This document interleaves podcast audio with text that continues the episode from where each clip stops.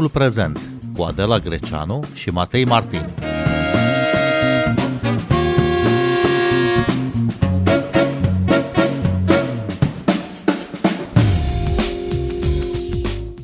V-am găsit! Noi suntem Adela Greceanu și Matei Martin și invitații noștri sunt Matei Pleșu, redactor la Dilema Veche, istoricul Bogdan Popa și Călin Cotoi, doctor în filozofie. Bun venit la Radio România Cultural!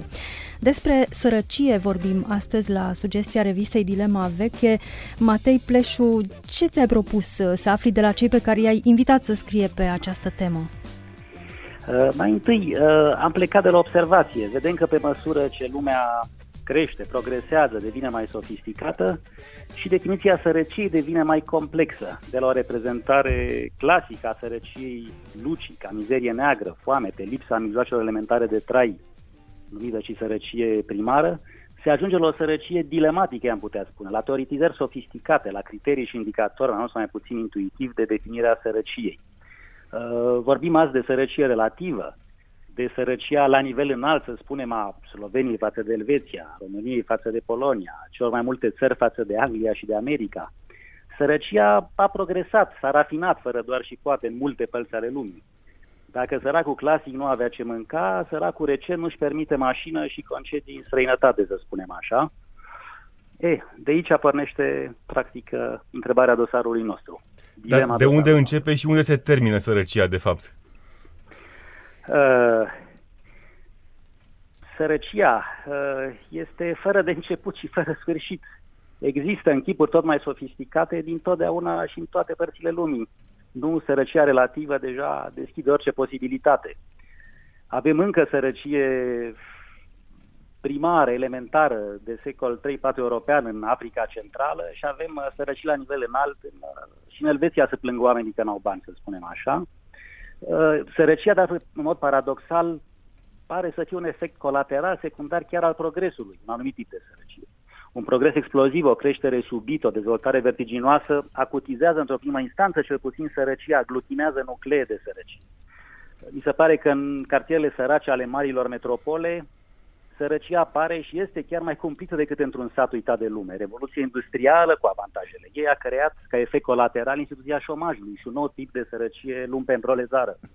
Revoluția anilor 1989 au dus într-o primă fază la haosul și penuria tranziției. Și așa mai departe. Dar, Matei Pleșu, ce e de fapt sărăcia? Cum o definim astăzi? Uh, dați-mi patru ore. uh, da, uh, astăzi există ca și acum 500 de ani, ca și acum 1000 de ani, în toate ipostazele ei. Uh, există, cum am și spus, în Africa Centrală, în America Latină pe locuri, în uh, sudul Asiei, încă sărăcii ca acum 1000 de ani, și există sărăcii greu categorisibile, definibile, cu indicatori complexi, uh, care se întâlnesc la anumite niveluri până și în țările nordice, în Germania, în America nu există o definiție a sărăciei, dincolo de cea din dicționar. Uh, sigur, sunt teorii despre sărăcie, teoria geografică, culturală, teoria ignoranței despre sărăcie, cu toate limitate și cu excepții firește. Uh, sunt explicații, se vorbește acum de economiile extractive ca sursă principală a sărăciei. Economii care exclud majoritatea populației din procesul de luare a deciziilor și distribuire a veniturilor. Uh, economii de tip oligarhică rusească, economii de clasă, de clică, de clan. La celălalt antipod fiind economiile inclusive de tip occidental anglosaxon, prezente de altfel și în țări înstărite ale Asiei, economii capabile să creeze cercul virtuos al bunăstării. Matei Pleșu, mulțumim uh, pentru intervenție. Călin Cotoi, când de fapt începe să fie definită și studiată sărăcia și când începe să se caute soluții pentru combaterea ei?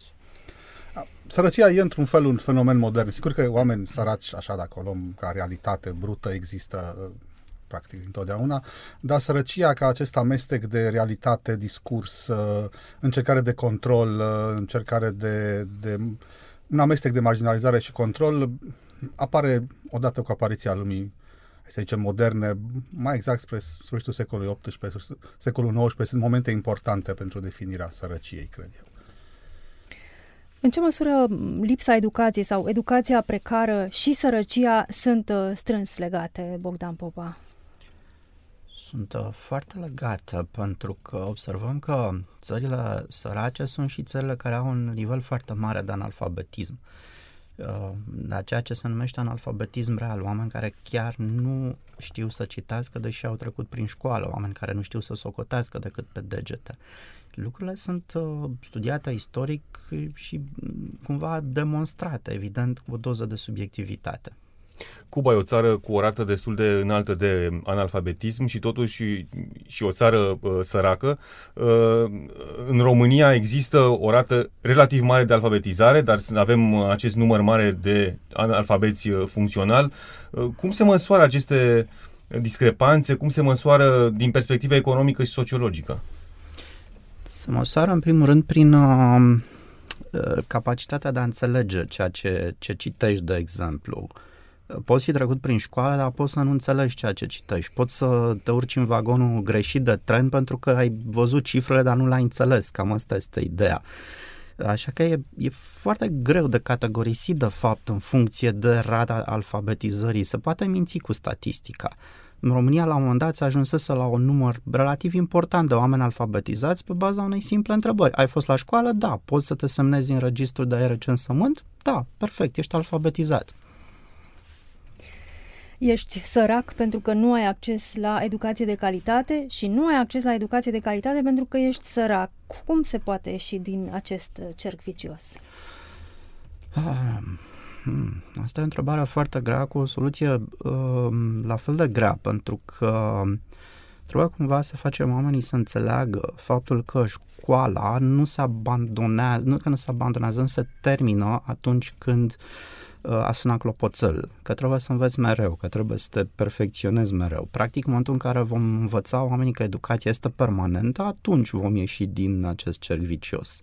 Când le vom explica elevilor și studenților că trebuie să citească și după ce au terminat. Uh, Călin Cotoi, asta vorbim într-o țară cu o rată mare a abandonului școlar și o țară foarte săracă, mai ales în mediul mic urban și, și rural. Uh, e nevoie de mai mulți bani, de mai mult angajament din partea statului, de profesori mai bine pregătiți. De unde ar trebui să înceapă reforma pentru România educată?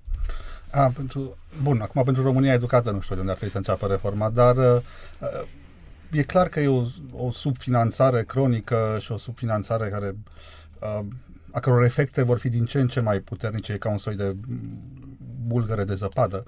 Uh, și cred că da, cred că ar trebui ca statul român la un moment dat, în măsura în care uh, are nevoie de, de un anumit fel de dezvoltare sau și imaginează un anumit fel de dezvoltare care să nu fie bazată doar pe emigrație și pe uh, industria românească văzută doar ca o simplă linie de asamblare a altor produse semifinite venite din alte părți, uh, ar trebui să investească în educație mult mai mult decât o face.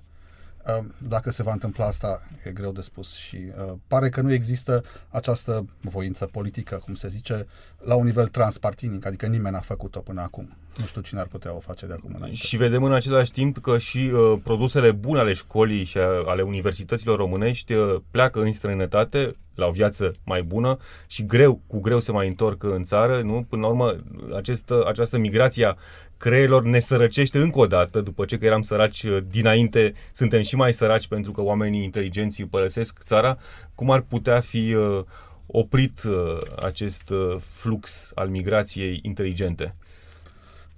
Acum, nu cred că mă întrebați să răspund acum în 5 minute ceea ce nu s-a rezolvat în uh, aproape 30 de ani.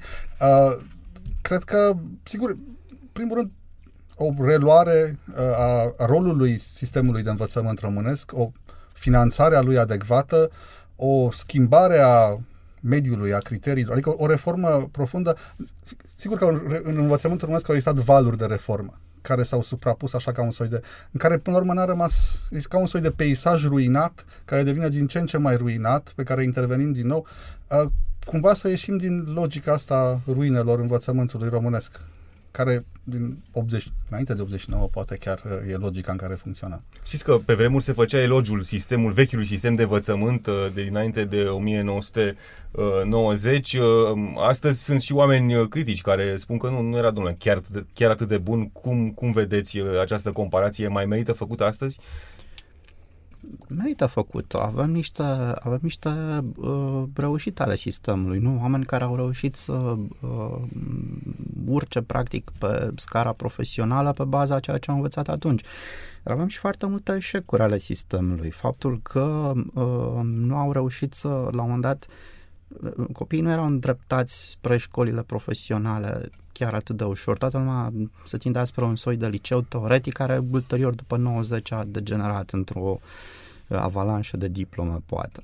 Asta e o tradiție veche a noastră, din păcate. Tot timpul avem tendința de a vedea sistemul vechi de învățământ mai bun decât cel de acum, Uh, și aici cred că și familia a jucat un rol. Înainte de 89, prezența familiei în, în uh, procesul de învățare era mai puternică decât pare să fie astăzi.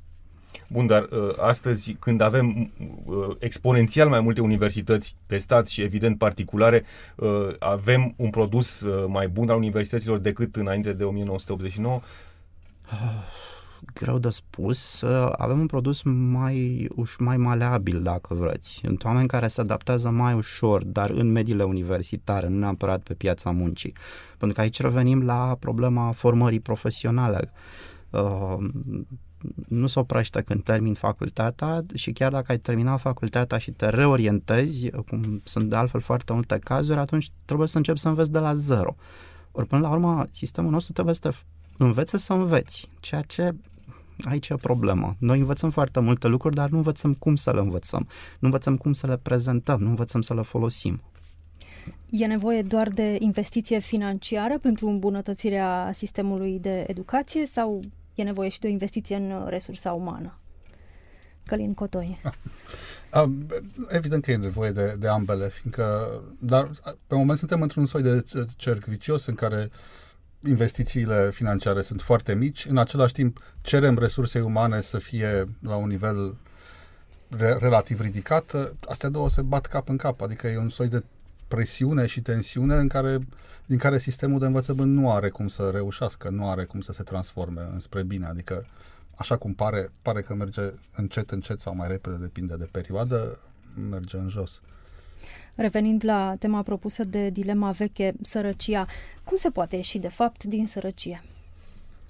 Eu cred că nu se poate sincer să fiu. Adică, uh, mai ales că sărăcia, mai depinde ce înțelegem prin sărăcie. Dacă înțelegem o stare de lipsă față de ceva, sigur că putem să ieșim în sensul în care avem mai multe lucruri decât aveam înainte și nu suntem săraci cum eram înainte. Dar dacă înțelegem prin sărăcie o chestie mai complicată, cum cred eu că este, și anume una dintre trăsăturile fundamentale ale modernității, ale lumii moderne, uh, nu avem cum să ieșim din sărăcie. E una dintre instituțiile, știu că sună ciudat, dar e una dintre instituțiile centrale ale lumii în care trăim, cum e familia modernă, la fel și sărăcia. Sărăcia o să fie cu noi, cred eu, întotdeauna.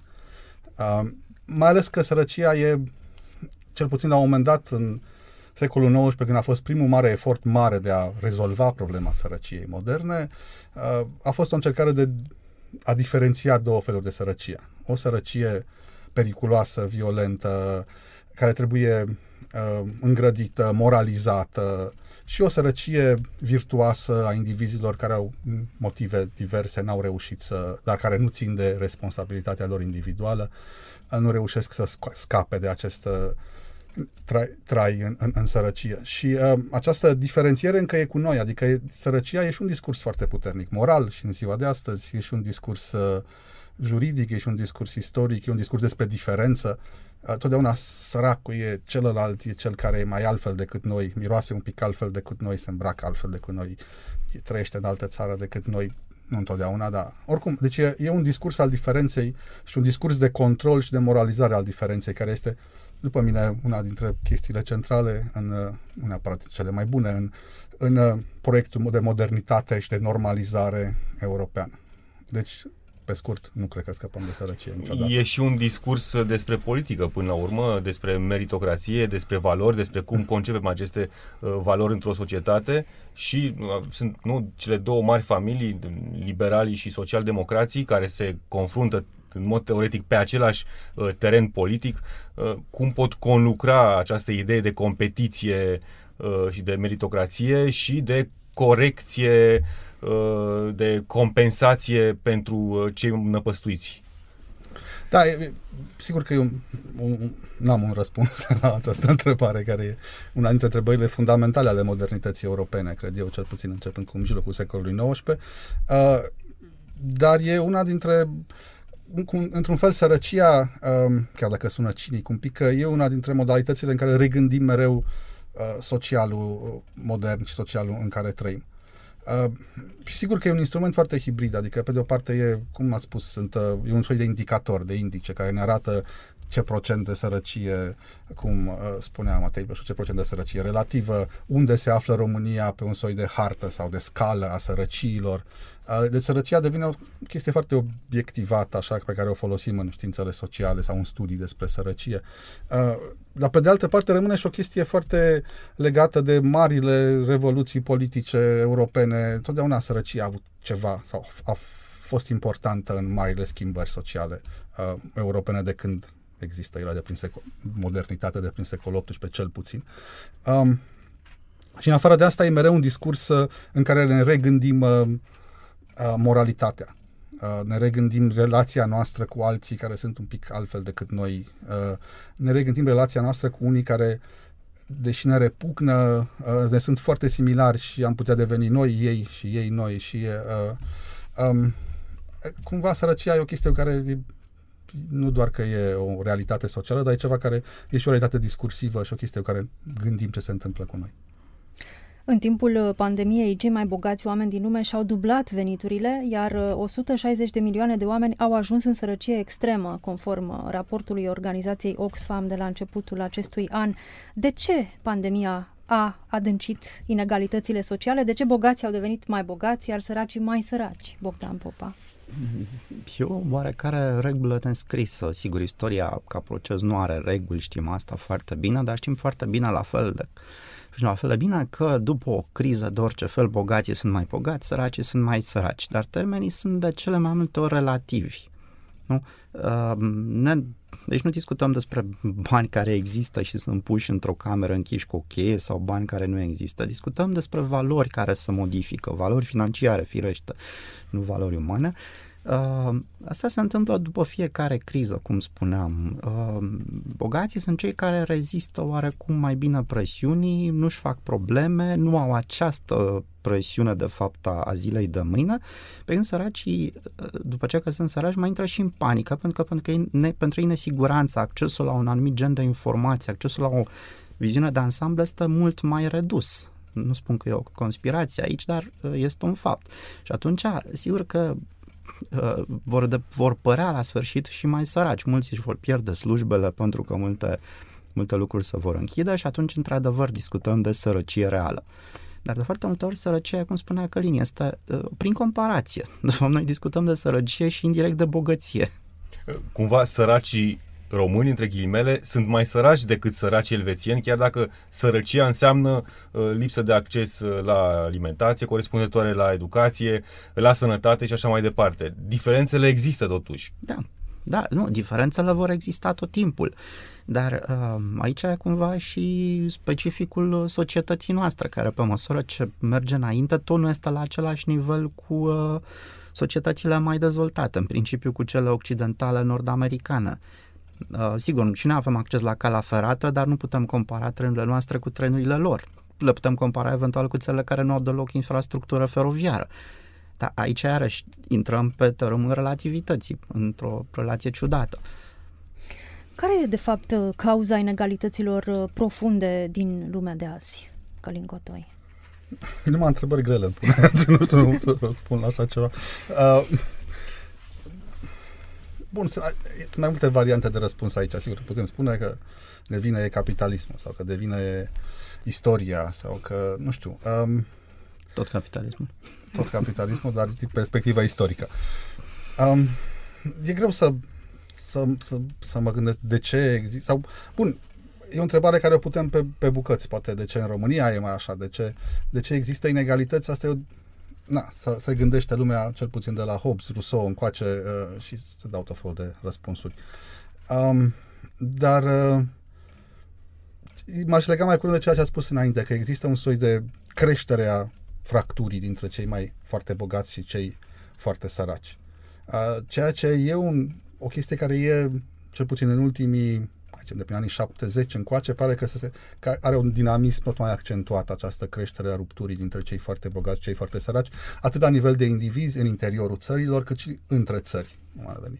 Uh, și asta poate că ne arată că sistemul, hai să zicem, economic, politic uh, în care ne aflăm e într-un soi de stare de criză prelungită și um, s-ar putea chiar, dar aici este o chestie total speculativă, că poate chiar criza pe care o trăim acum a energiei, a sistemelor extrac- extractive, a sistemelor politice autoritare sau liberale, e semnul unei rearanjări și a unei posibile, poate, ieșiri din criză sau interi, poate, în altă criză chiar mai mare. Um, dar cred că ține de, de proiectul liberal, capitalist, care e un proiect al inegalității, până la urmă. Um, în ce măsură reușim să-l ținem sub control, uh, iar o chestie care ține de, și de modul în care ne imaginăm și ne gândim și reușim să uh, negociem problema sărăciei. Deci problema sărăciei, cred că rămâne, așa cum ați spus, uh, asta rămâne o problemă și de nivel internațional, cumva, de relații la nivelul întregii. Adică e o problemă, sărăcia e și globală, e și națională, e și locală, e trăim cu toții în, pe lângă, alături de și uneori și prin intermediul sărăciei. Dar ce responsabilitate au guvernele pentru, pentru această situație? Uh, sigur că, evident că există o responsabilitate. Uh, guvernele, uh, guvernarea modernă se bazează pe în ce, câtă grijă față de populație poți să ai. Cum poți să-ți îngrijești populația. Da? Uh, nu mai e tipul de suveranitate veche, de mediu, în care, ci e tipul de relație cu populația, de modul în care poți să ai o populație sănătoasă, mulțumită, cu un anumit nivel de trai. Asta, este, asta definește un guvern, un guvern legitim. Deci un guvern care nu reușește să facă asta și care, în care apar fracturi imense între populație și în care nu reușește să aibă grijă de populația pe care o păstorește, e un guvern care eșuează. Bogdan Popa a vorbit despre piața de carte din uh, România, într-un moment în care uh, trăim cu toții euforia târgului de carte Bookfest, uh, reluat acum după 2 ani de, de pandemie și de restricții uh, și am în față cele două imagini, articolul destul de, de pesimist despre viața imposibilă a scriitorilor din România care nu pot trăi de pe urma scrisului uh, lor. uh, și uh, entuziasmul celor care vizitează zilele acestea uh, Romexpo și pavilionul uh, B2 uh, de la, de la Bookfest. Uh, cum vedeți această relație pe care mm, o trăim uh, noi, cei care totuși citim, cu cartea și cu această piață de mm, carte destul de, destul de dificil de, de descris? Întrebarea e cam câtor oameni se adresează piața de carte. Și aici ne întoarcem la problema nu neapărat analfabetismului, că oamenii sunt alfabetizați, cel puțin în teorie, la problema de a-i convinge să citească de a-i face să înțeleagă uh, faptul că lectura practic le, le poate asigura nu neapărat o viață mai frumoasă cu visuri și alte lucruri, uh, le poate asigura din punct de vedere profesional un anumit nivel de creștere. Pentru că aici uh, discuția e foarte clară. Poți să fii foarte bun în domeniul tău, nu? Poți să fii un, un lăcătuș mecanic sau, nu știu, un electronist foarte bun fără să-l citești pe Shakespeare, dar trebuie să te ții la curent cu noutățile din domeniul tău. Asta, sigur că încă cea mai mare parte se face prin lectură, prin cărți speciale, prin... Uh, acum pe internet e mult mai simplu, nu?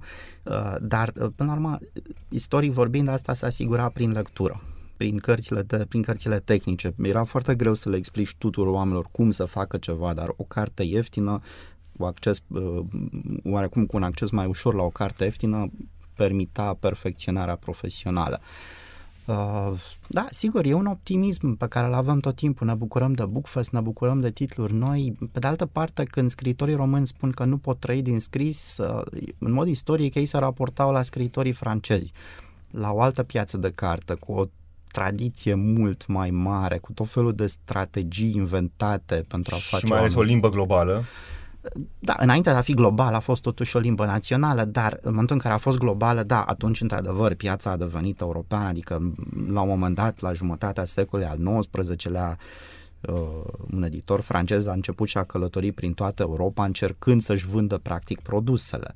A ajuns și la București, a ajuns la, în Constantinopol, a ajuns în Italia, încercând să găsească oameni care să le poată trimite cărțile publicate de el în limba franceză, evident 90% fiind romane, uh, nu neapărat de cea mai bună calitate, dar asta arată o piață globală, asta arată încercarea de a ajunge pe o piață globală. Uh, în momentul în care scriitorii noștri încep să se compare cu scriitorii străini, se compare și cu acest uh, mecanism din spatele scriitorului pe care noi îl vedem foarte greu și îl percepem foarte greu. Editura, librarul, piața de carte în sine. E, aici e, e o piață care are niște reguli cât se poate de capitaliste, cu bogați și săraci, cu succes și cu eșec nouă ne scapă. Noi ne bucurăm de carte și ne bucurăm că o putem citi, dar nu vedem de fapt munca din spatele ei. Suntem un milion și jumătate de cititori, potrivit unor date cei drept din 2016, un milion și jumătate de cititori, de oameni care cumpără în mod regulat cărți. Piața de carte din România este de două ori mai mică decât cea din, din Ungaria, la o piață evidentă, la o populație de două ori mai mare iată o discrepanță totuși uh, enormă. Aici uh, n-am un răspuns, dar uh, uh, nu mă miră, pentru că din punct de vedere istoric așa stăm. Nu e vorba doar de o pătură alfabetizată și cu trecută prin liceu și prin universitate care este istoric foarte mic. Aici am vorbit despre sistemul de învățământ. Ceea ce n-am înțeles nu este că sistemul de învățământ al României interbelice este selectiv. Cine într-adevăr ajunge în liceu este foarte bun și n-ajungea în facultate era și mai bun. Sistemul încerca să trieze. Bun, n-a funcționat cum trebuie, a dat o felul de rateuri, a generat șomaj, a generat multe lucruri, dar Aici lucrurile trebuie văzute cumva și din perspectiva asta tradițională și iarăși mă întorc, nu e vorba doar de presiunea socială, e vorba și de presiunea familiei. Da? Până la urmă, uh, trebuie să citim copiilor, să învățăm să citească, să le punem cartea în mână și atunci lucrurile vor începe să meargă cumva și de la sine. Bogdan Popa, Călin Cotoi, vă mulțumim pentru această discuție. Noi suntem Adela Greceanu și Matei Martin. Cu bine, pe curând! Asculți timpul prezent! Timpul prezent e un talk show zilnic despre politică, societate și cultură difuzat la Radio România Cultural. Ne puteți asculta pe Apple Podcasts, Google Podcasts, Castbox, Spotify și altele.